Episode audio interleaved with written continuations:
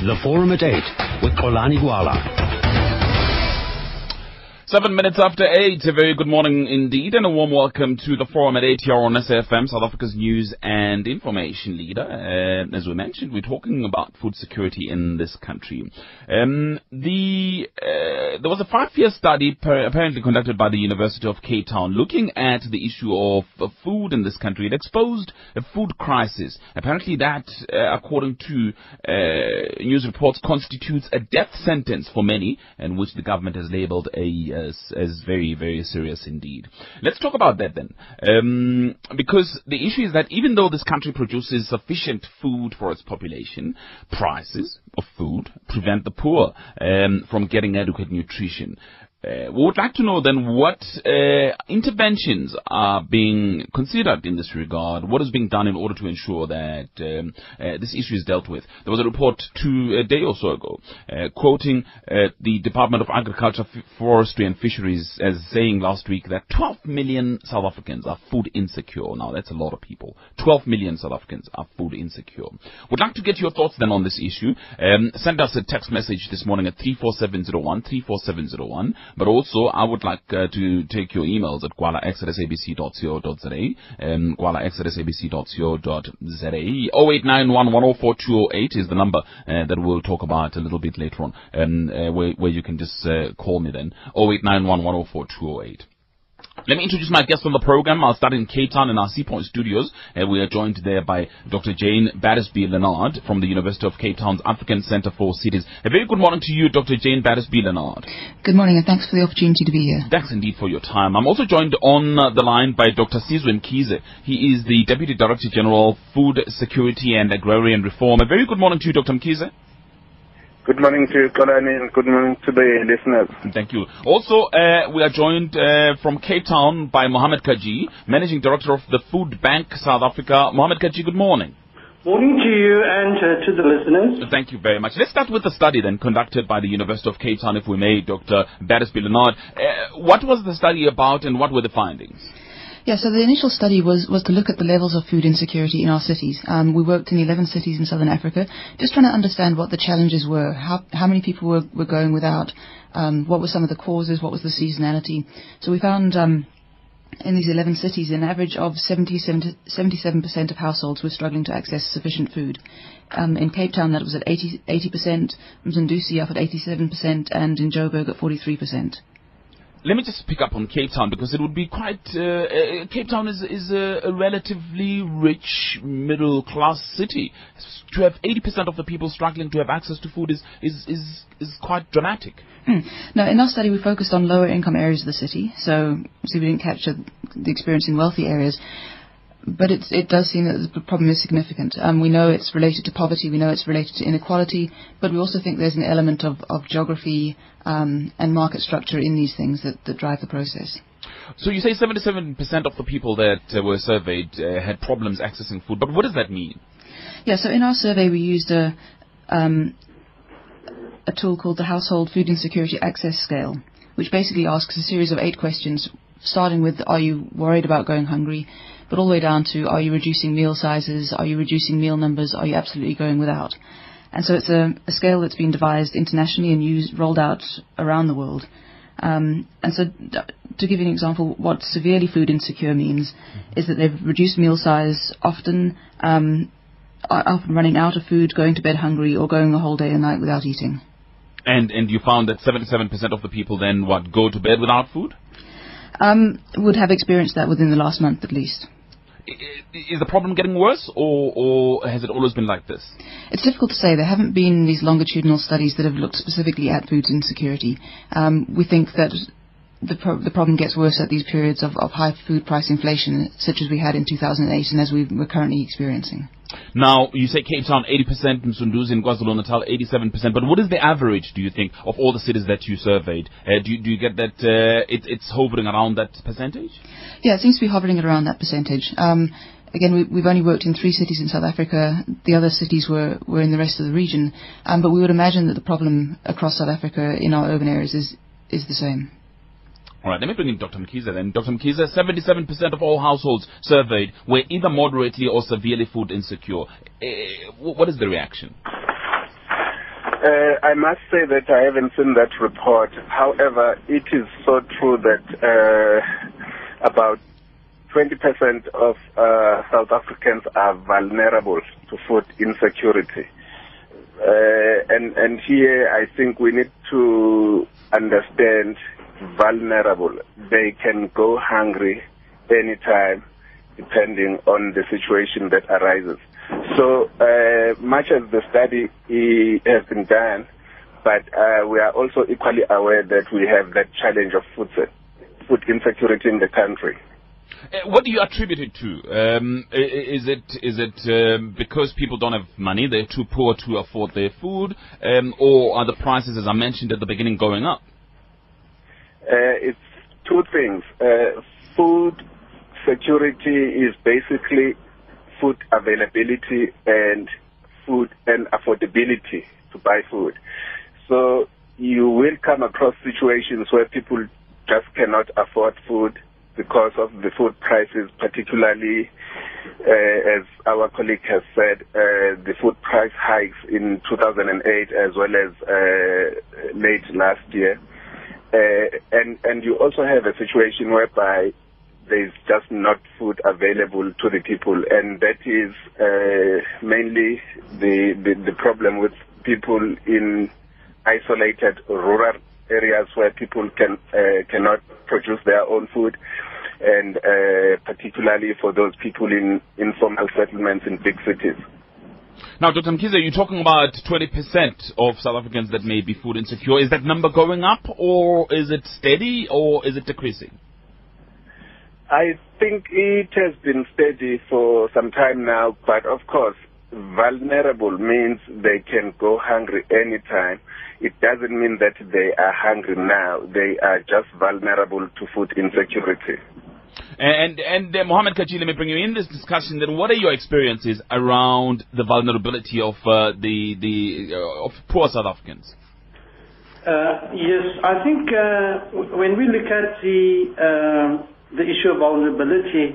Uh, in our opinion, um, we, we were always under the impression that people in the rural areas were a lot more vulnerable.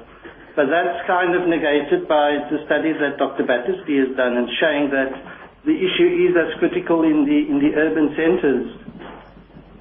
And, and, perhaps a point to discuss a little bit, if we may, Dr. Battersby, that, that you, you found that uh, this is an urban problem as much as it is a rural problem. Yeah, absolutely. Historically, we, we've always thought of it as being a rural problem, and I think we've always thought of the, the heart of poverty as being rural, but increasingly we're seeing urban poverty as being a, a challenge and, and urban food insecurity following that. Um, I'm not sure we can assume that the same causes are, are necessarily there in urban and rural areas. So there's been studies that, that have looked at vulnerability to food insecurity in rural and urban areas around the world and have found that households may be wealthier in urban areas but are as vulnerable to food insecurity. So there's something also going on within the urban system that's making people vulnerable to food insecurity. Uh, but again, you said that the methodology is an international methodology here. Are you able to compare us with, with other middle income countries? Um, uh, are we worse?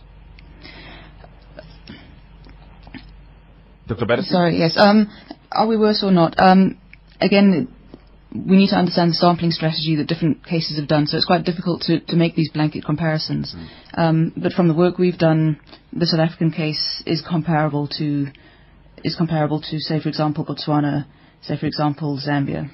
Uh, and that includes the fact that there's more um, food insecurity uh, prevalent in urban cities as opposed to rural areas. Yeah, yeah. So, so you see that in, in, in other countries such as Botswana and Zambia as well. Yes. My lines are open, by the way, 0891 0891 And, and um, would, would like now to talk, uh, Dr. Mkhize, about the interventions, the proposed interventions, in order to deal with this problem. Uh, government uh, is doing a lot to try and address the situation. Uh, various government departments are playing some role.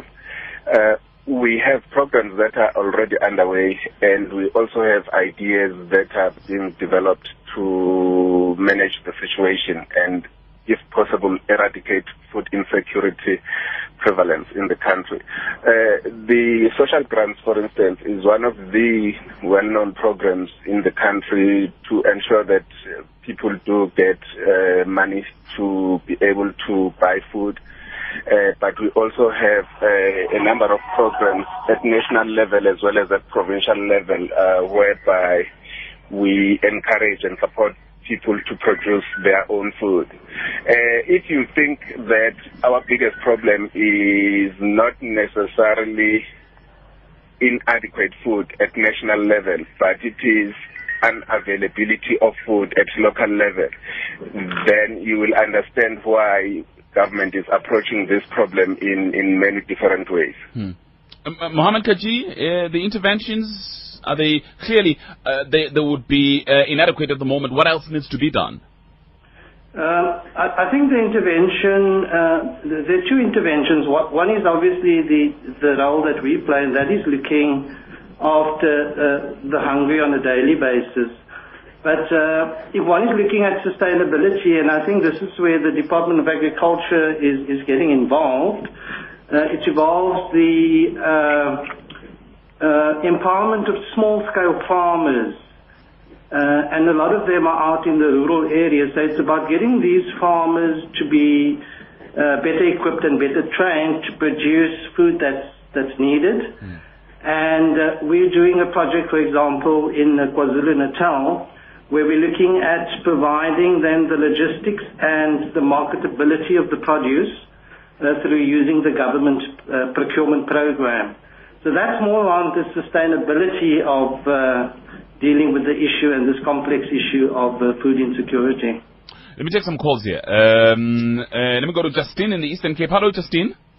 Morning, hi, Todani. Hi, uh, Todani, I just, uh, I'm more worried that it is a surprise that it's this case um, scenario because uh, we've got to face it. We've all talked about urbanization for the last 10 years or so, mm. and most of the people moving in um, don't have skills, um, are being provided uh, low-cost housing, um, and just because you have a house doesn't mean you have the, the means to actually feed yourself. So I'm not saying that there's a problem with providing houses. I'm just saying it shouldn't be a surprise that we have this scenario.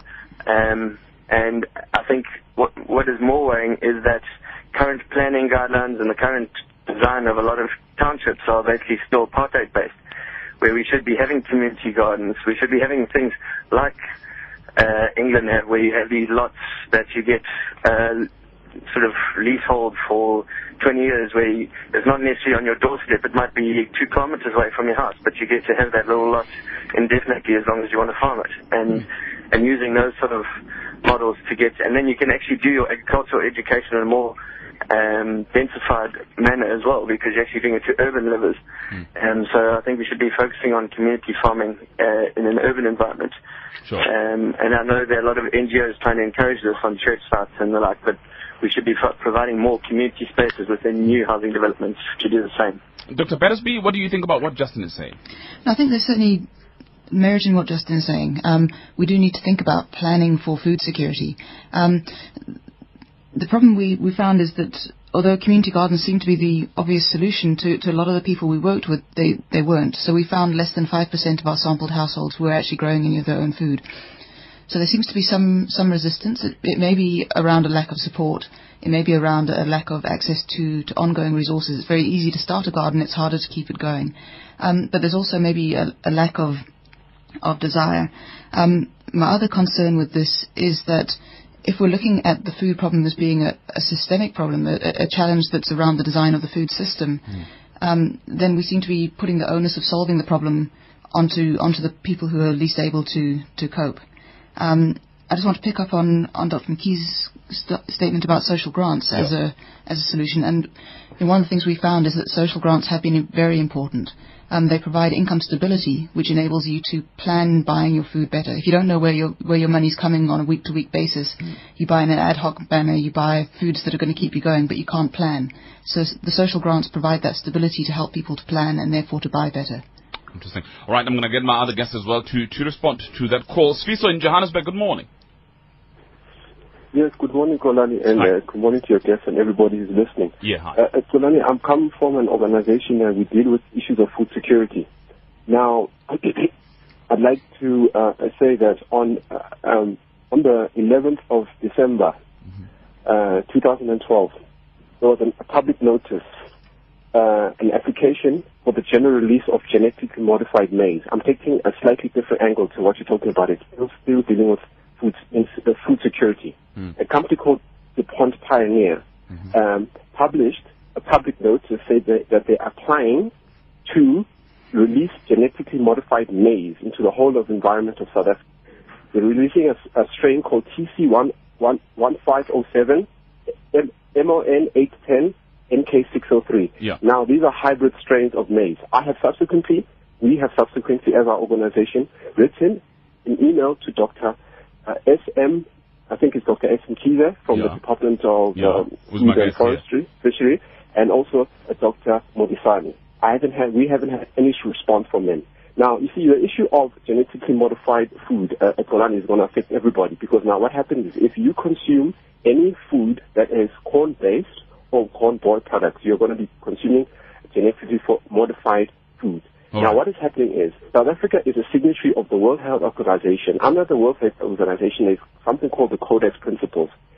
These companies, this transnational corporation I'm talking about, is in violation of those principles because they have not consulted the public and they have not also done tests. All right, Sfiso.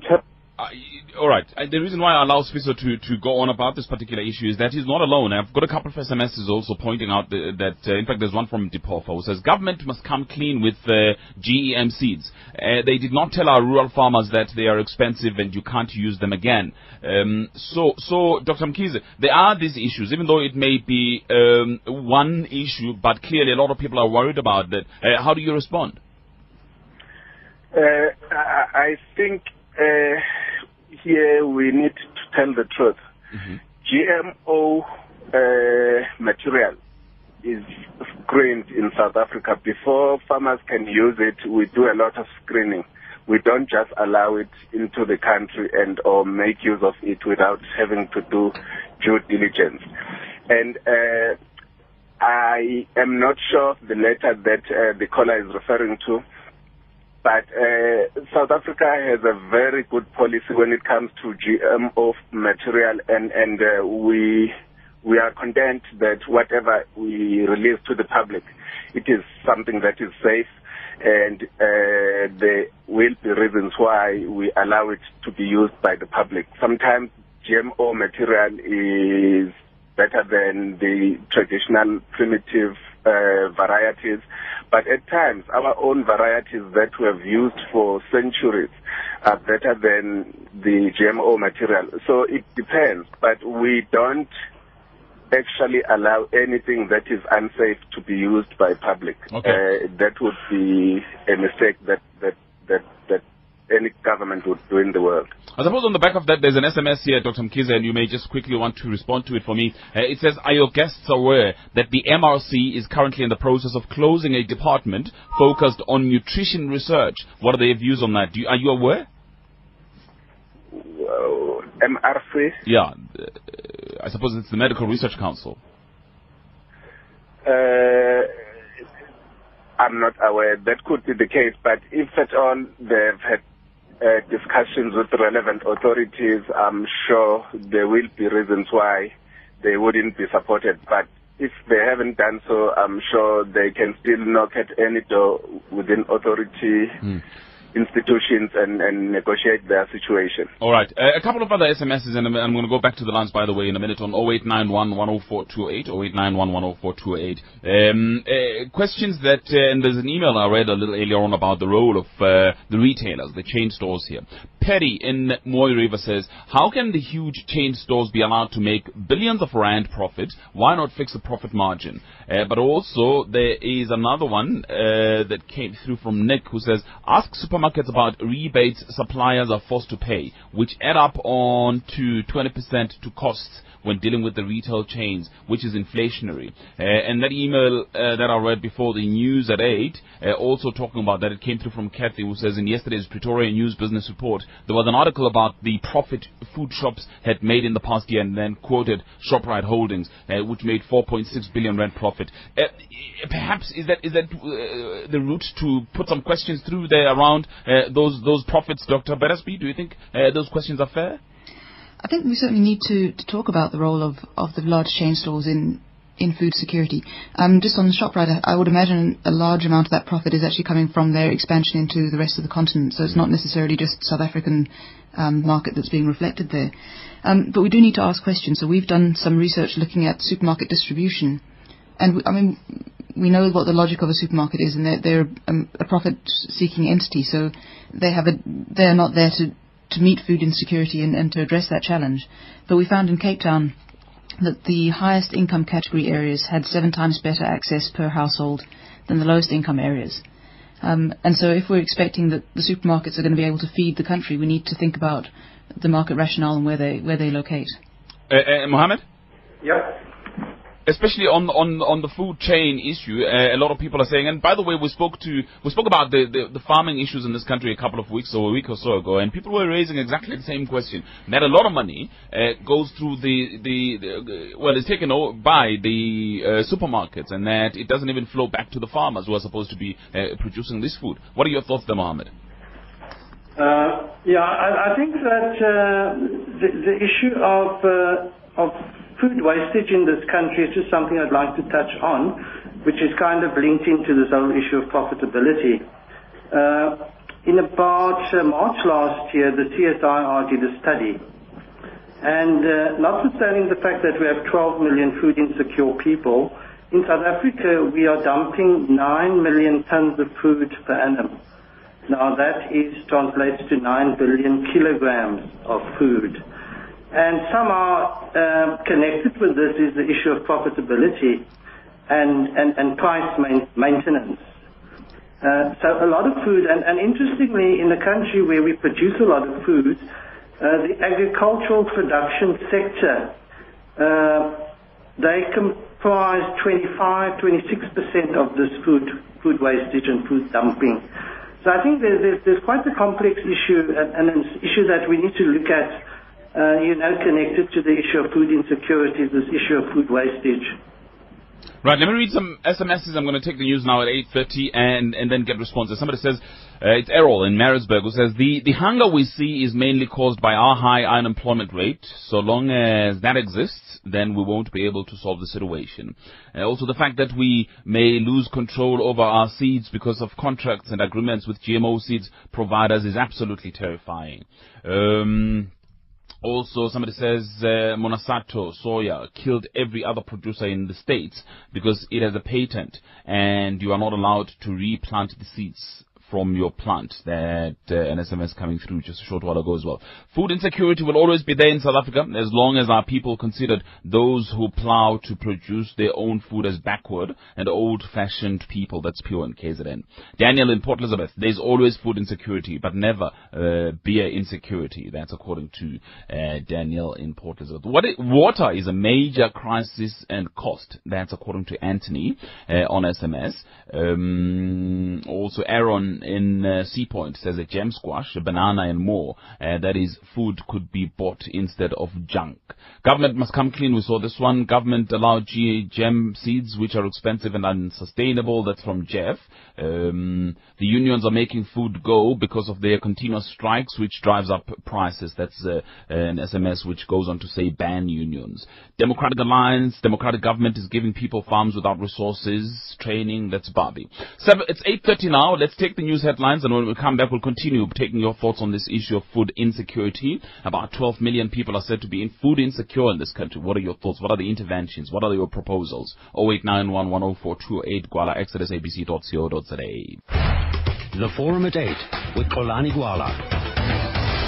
Food insecurity, that's uh, what we are talking about here on the forum at 8. Of course, a study um, by the University of Cape Town, uh, which uh, found that uh, those who sur- were surveyed, 77% uh, of all households were either moderately or severely food insecure in this country. What then needs to be done? Uh, D, for instance, on SMS says, government should stop child grants and hand me and hand out more info on family planning just to many people on our fragile earth. GMO maize causes cancer. Many studies have shown this GMO is about food control. That's KP. Let's go to Peter in Grahamstown, a farmer. He would know a thing or two about how to ensure that we have enough food. Peter, hello. Peter Wiley. Where's Peter Wiley? Peter Wiley, are you there? All right, problem there. Uh, I think Peter um, is gone somewhere. Mike is in Newlands. Hello, Mike. Oh, okay. Our line's there, giving us a bit of a problem. 0891 104 0891 104 Let me go to, to the emails then, to uh, look at one or two emails. There, there's, uh, is it Kwezi Jonas, uh, who's also sent me an email this morning. He says, once again, Shoprite is the main culprit here. The commercialization of food distribution might be a world phenomenon, but it doesn't make it right. Shoprite makes more profit than 80% of other South African major corporations. Why is that allowed? I do not expect them not to be paid for services, but they can't be allowed to hold the country to ransom in order to, in order for them to make a profit. Farmers and workers are fighting over wages, but the real culprits there, uh, once again, these retailers. These retailers should not be foreign owned in the main. They should be in the hands of the masses. Uh, Whitey Basson makes 623 million rand two years, or made 20, 623 million rand uh, two years ago in one year. I propose the regulation of the pricing, just like we regulate fuel prices. And perhaps Dr. Mkhize, please come in in terms of food distribution, the channels, and so on. What are your thoughts? Uh, it is true what uh, Dr. Kaji said. Uh, the biggest problem in this country is the logistics and the distribution of food. Most of the food is is, is wasted through rotting after after harvest. Uh, why? Because uh, it becomes expensive for a farmer to distribute uh, perishables uh, widely in the country. And that's why we have this uh, situation whereby at national level we are food secure in terms of how much we, uh, we, we produce and uh, how much we are expected to consume. But as you go down to the communities at local level, there is not enough food. Why? Because food production is concentrated in those areas where it is uh, suited to produce certain uh, crops and or types of livestock, uh, and, and and to move food from point A to point B where it is consumed becomes expensive, and that's why we have this problem. And uh, if we can address the problem of logistics, as well as, uh, of course, people being able to afford, we would have done enough to address the situation. Uh, I must also say that uh, government has a number of programs. EPWP is one of the programs that government introduced a few years ago to ensure that uh, people have income.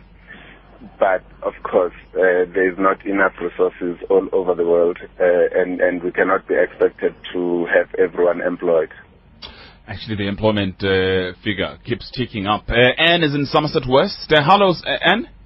Hello. Hi. I, I'm very concerned because I know someone who's on a disability grant, and they check every year to see if they're still genuine and still alive and all that sort of thing.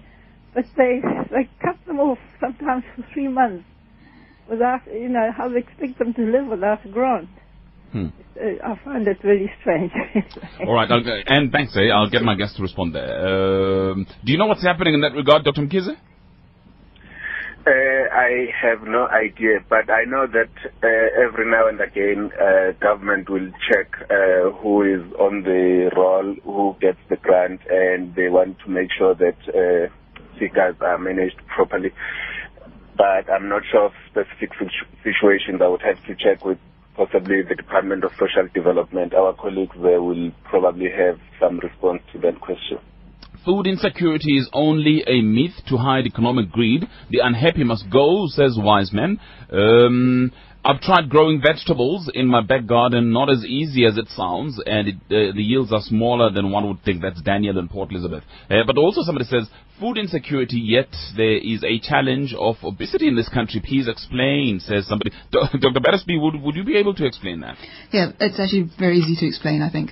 Um, you know, in the same areas that we're seeing chronic malnutrition, we're also seeing rising obesity rates. And it's because the wrong kinds of food are getting consumed. Um, it's cheaper to, to buy um, sort of high calorie, fat dense foods than it is to buy to buy better foods. And so a lot of people are struggling to survive and are eating what they can afford and what's readily available on the street. And so people are eating badly. So you can be perfectly fat and yet also perfectly malnourished. All right, uh, uh, Peter in Grahamstown is back on the line. Peter? Yeah, Kalani, can you hear me now? Yeah, loud and clear. Go ahead, please. Great. Look, uh, I've got three points. Let me start with the bottom line. Uh, if, you, if you look carefully at countries which, uh, which starve, they're, they're basically undemocratic countries. And the better your political system, the, the less it is likely that people are going to starve. It goes hand in hand with poverty because with a good government you've got uh, well, well employed people, well motivated people, secure farmers. And if you look at the example of Zimbabwe above us, enormous potential with regards to agriculture. But look what they've done, and look at, look at the country, it's totally bankrupt, and the people, I'm sure, are starving there. I don't know, I haven't been there. But uh, uh, starting with the first point that I made here, uh, on a macro scale, it's basically sustainable use of ground and appreciation of good farmers and secure farmers.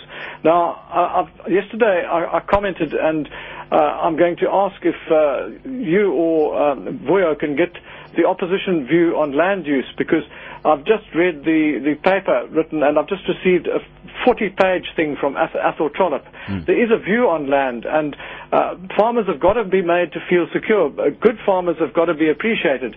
On a micro scale, mm. it's a mindset thing. Uh, you, have you've lost the urge to grow things. One of your commentators said that it's not so easy to grow vegetables. Quite true. You've got to build up your soil for a long time. But basically, people have lost the urge to grow things because.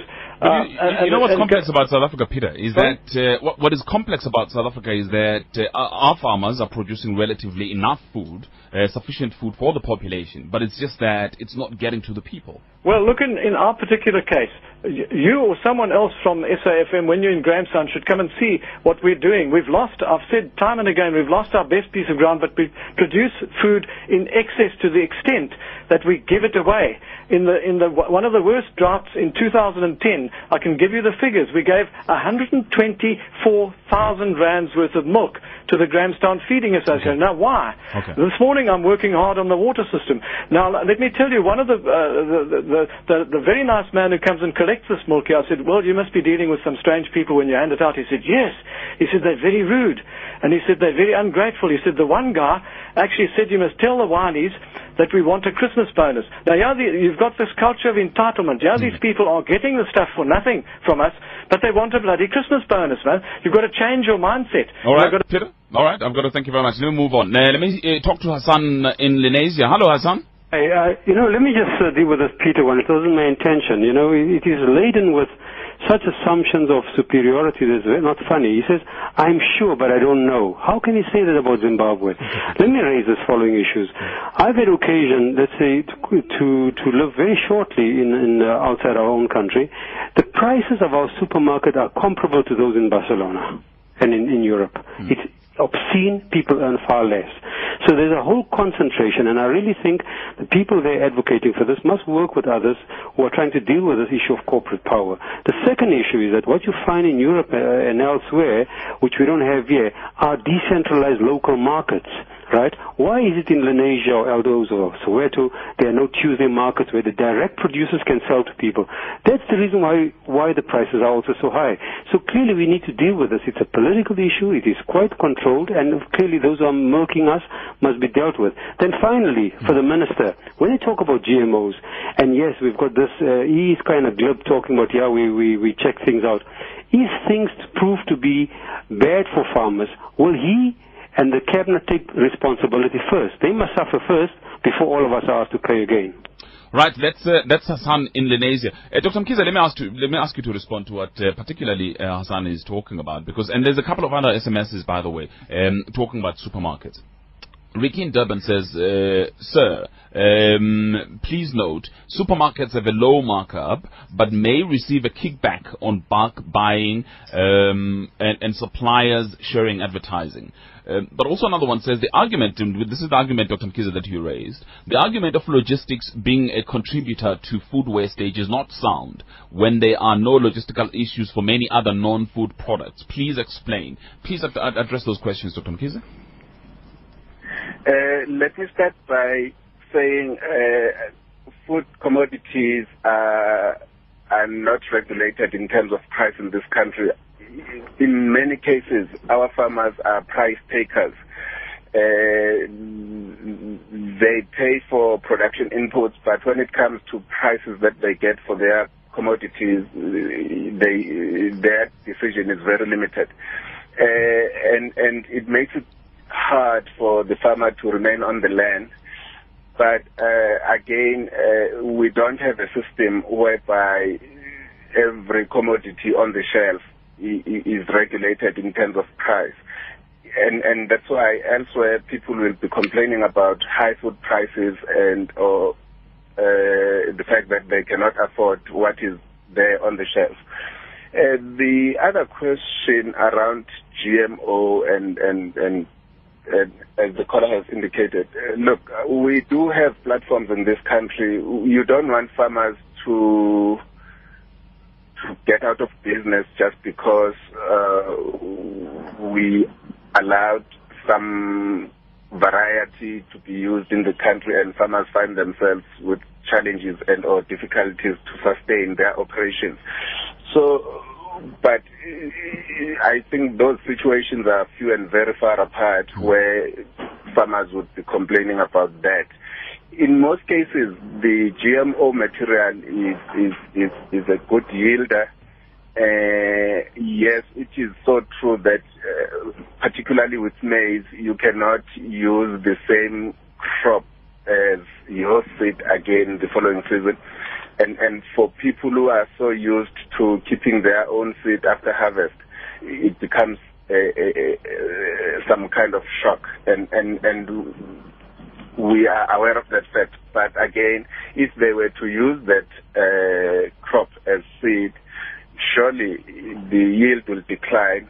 Uh, but I think it is not true that uh, part of the reason why we don't have enough food at local level, I must emphasize, at local level, is because of the GMO material that, that is used in the country. Dr. I, but I would really like uh, you to, and I'm going to go to uh, my other guests as well and see if they have a response to what Hassan was talking about. Because if you travel the continent and elsewhere, I mean, even in Europe and, and the Middle East as well, there are local markets where you can go buy directly from the producers.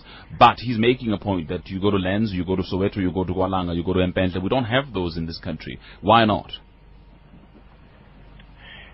Uh, that is a business decision. Uh, I, I'm, nobody says we cannot establish those uh, mini markets in, in all our communities. It is possible.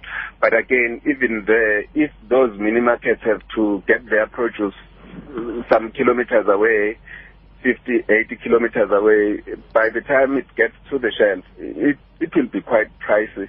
And, and it is a fact. I think uh, government is basically saying food must be produced locally, particularly the perishables must be produced locally, and, and that will then uh, minimize the cost of fuel uh, and or the price that we have to pay for having transported produce for such long distances.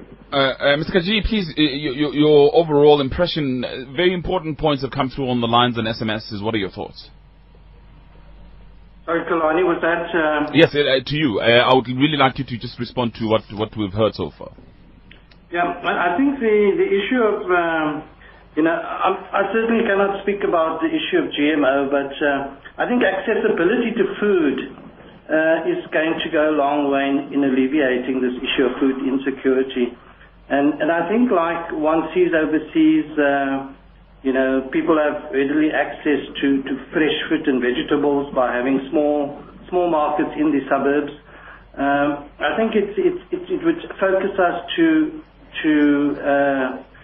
eat a lot more healthy and to eat better, and uh, and certainly uh, reduce the cost of the of the products if it is uh, if you are able to produce locally and then sell locally uh, by simplifying the food chain. Right, let me take a break. Um, uh, I've got a couple of callers on the line, also emails and SMSs. I will look at these in a minute. And, and also just uh, go back then to Dr. Jane Battersby, get her, get her thoughts about what we've heard so far. Uh, you with AM Live on SAFM. The Forum at 8 with Xolani Gwala. Let me read this email, uh, Dr. Battersby, before, before I go to you. It says, does this study show what informs this? Uh, it comes from Mvusi Stwecha. He says, My main problem with this type of research is that usually it ignores the real factors contributing to the nature of our socio-economic fabric all of us want to have uh, uh, and hearty South Africans. Uh, at issue is that we are now reaping the fruits of neglecting traditional ways of living and uh, in relation to producing food. We deserted plantation fields, we desert growing our own food, all because of urbanization. The only solution to this is if we all go back and produce our own food. Growing our own food is the best thing to do. Even if we reside in urban areas, we have alternative methods to grow food. The treatment used to produce food, such as fruits, vegetables, uh, meat and other things um, have an impact on our health. Clearly, now this method threatens food security. Mvusi Sikwecha in uh, Bisho. What do you what do you say to that, Dr. Battersby?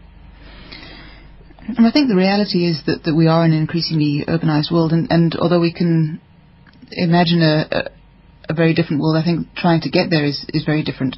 Um, so I, th- I, think we need to take cognizance of, of, the reality in which we're currently living um, and attempt to understand how to improve the system that we have rather than looking for a utopian s- system that, that, that is unviable within the current um, political and social arena. Um, but I mean, just coming back to some of the points that have been raised by, by the listeners, this idea of the decentralized local markets, we do see an awful lot of, of informal traders operating in low-income areas, and we've seen that when we've when we've done analysis that the fresh produce traders working in those areas are often selling fresh produce that is both cheaper and fresher than, than the food that's coming into the supermarket. So there is there is a viable local market. Um, it is potentially getting getting threatened by the movement of the supermarkets in. Um, we also know that there are other ways of accessing markets. So there's a program in Cape Town by Abalimi Bezekhaya um, called the Harvest of Hope, in which they guarantee a market for um, urban gardeners from township areas to sell into what notionally the elite market, so guaranteeing a market for that product, produce and therefore keeping the gardening viable. So there's things going on. I think one of the biggest problems we have is that in the cities at least that there is no mandate for cities to take food security into their planning.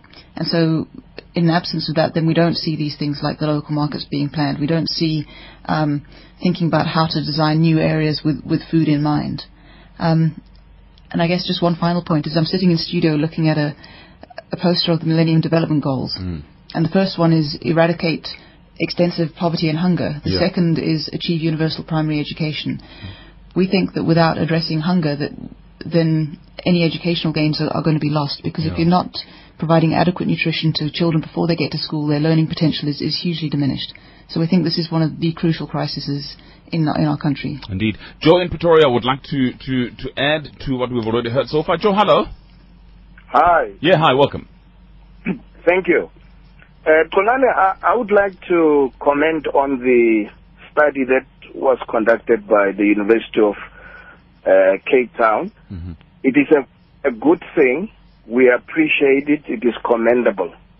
However, I would like to say that it will be very prudent, you know, for the generators of such studies to interact with uh, relevant departments before they go public on the outcome.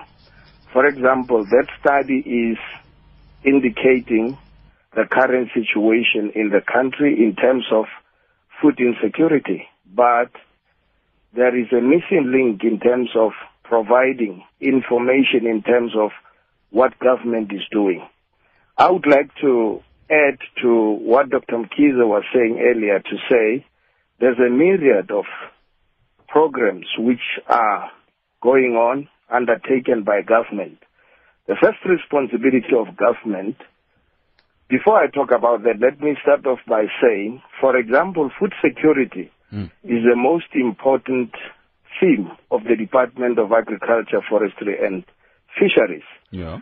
such that we even have a program, a branch dedicated to food security, to looking at all issues pertaining to food security. Yeah. Secondly, I would like to say that there's a myriad of programs that government is running. But the first thing that is very important in coming up with initiatives for government is to create a conducive environment and in this regard, government has already, for example, uh, developed a national food security policy, There are many other mini policies and strategies which government uh, has up to now produced. And there are many other dedicated, targeted food security intervention programs. I'm sure Dr. Mkhize can even mention some which were initiated at the beginning of December last Sure. year. I, you know, but I don't see the contradiction between what you're saying, Joe, and what Dr. Jane Battersby has been saying, because Dr. Mkhize right at the beginning spoke about 20% uh, of the population that is vulnerable. So it is a fact that there is that much food insecurity in this country, and therefore we need to interrogate the effectiveness of the interventions, right? Yes, yes. But, but, but nevertheless, it is very important that uh, when such information is generated, it is verified by the relevant departments. That's the input that I wanted to And, put and, forth. and, uh, you know, let me ask you this though. Um, uh, do you know this from from uh, as an insider's point of view? Do you work with the department? Yes, I work with the Department of Agriculture. I work with Dr. Mkhize. Okay, all right, fantastic. I wanted Yes. to clarify that. All right, Dr. Battersby, do you have anything to say about Joe's input? Um, well, from the beginning, we've we've actually fed our data back to the cities that we've worked in and held policy workshops with the cities. Um, have invited representatives from the cities to come to workshops to start to think through what what city scale responses might be. Um, we've also started engaging with province. We've we've yet to be able to to engage adequately with with national, so we welcome the opportunity to to do that. Hmm. Right, I must just say that um, uh, Hassan Lorgat has sent me an email. Uh, uh, uh, he says we are doing food gardens, but our problems are urgent and massive. And and there's a picture of a beautiful, beautiful garden. Um, uh, and it's, obviously, it's not a lot of people that have their own gardens. There was an SMS, by the way, that came through a while ago about uh, the, the the example of KwaZulu Natal and the program. Um, according to an SMS led by Dr. Zweli Mkhize, who is the premier there. Uh, of uh, people. Uh, I'm just looking for it because it was talking about people and uh, the encouragement of people to have their own gardens. Do you know anything about that, Dr. Mkhize? Uh, yes, Xolani. In KwaZulu Natal, they have a program called One Home, One Garden, whereby every homestead is encouraged to have a garden, fresh vegetable garden on the yard. Sure, but it's again, succeeding. Uh, the provincial government has what is called Sukuma Sakhe, whereby every citizen is encouraged to do something wherever uh, something wrong is happening, wherever there is an opportunity, you talk about it, you encourage people to do the right thing all the time, every day. Right. Uh, so, and, and other provinces have uh, food security production programs. Uh, you talk about Oshindlala, Siyazondla, almost every province has that. I think here what we need to possibly think about is every community leader, starting with councillors, uh, mayors, uh, premiers, MECs, and uh, ministers, and everybody must have a sense of where the food comes from, the food that is consumed, be it in a ward, be it in the province, be it in the district, be it in the local municipality. That is what we need to start with. Okay. You cannot have a leader who doesn't know where the food comes from, comes from that is consumed in a ward. In, in, all right. And- me- I, I, really do need to read these SMSs because there- there's so many of them, and, and perhaps just get an overall feel of what people. Rose in Durban, for instance, says, and is raising, raising an issue that uh, a lot of other people have raised. Food is cheaper in America. Other things are more expensive, but food is cheaper. That's from Rose. Uh, also, another SMS from Yanush uh, who says, "But why is our food less expensive in Dubai than it is here in South Africa?" Um, so, so there are those issues that people are raising, Dr. Bas- Battersby, that even our own food, if you go elsewhere, you'll find it cheaper, but it's expensive for us. Yeah, I'm, unfortunately, I'm not an agri- agricultural econom- economist. I'm just Mm. a, a lowly geographer. So. so you wouldn't be able to respond to that. But I suppose it's a point of concern, Mohammed, um, that, that food locally produced is cheaper elsewhere than it is here for us. Yes, uh, I think it's an issue we need to look at, but uh, I think what is critical is that uh, amongst the, poor in this country, uh, 50% or more of what they earn goes to uh, the purchase of food. And uh, as a consequence, you know, they feel the, impact of food inflation a lot more than those who are more privileged. Sure. Let, let me let me wrap up uh, by looking at this email that came through from Richard and uh, Jenny Rogers. Uh, just a very quick one. It says, "My husband and I uh, found."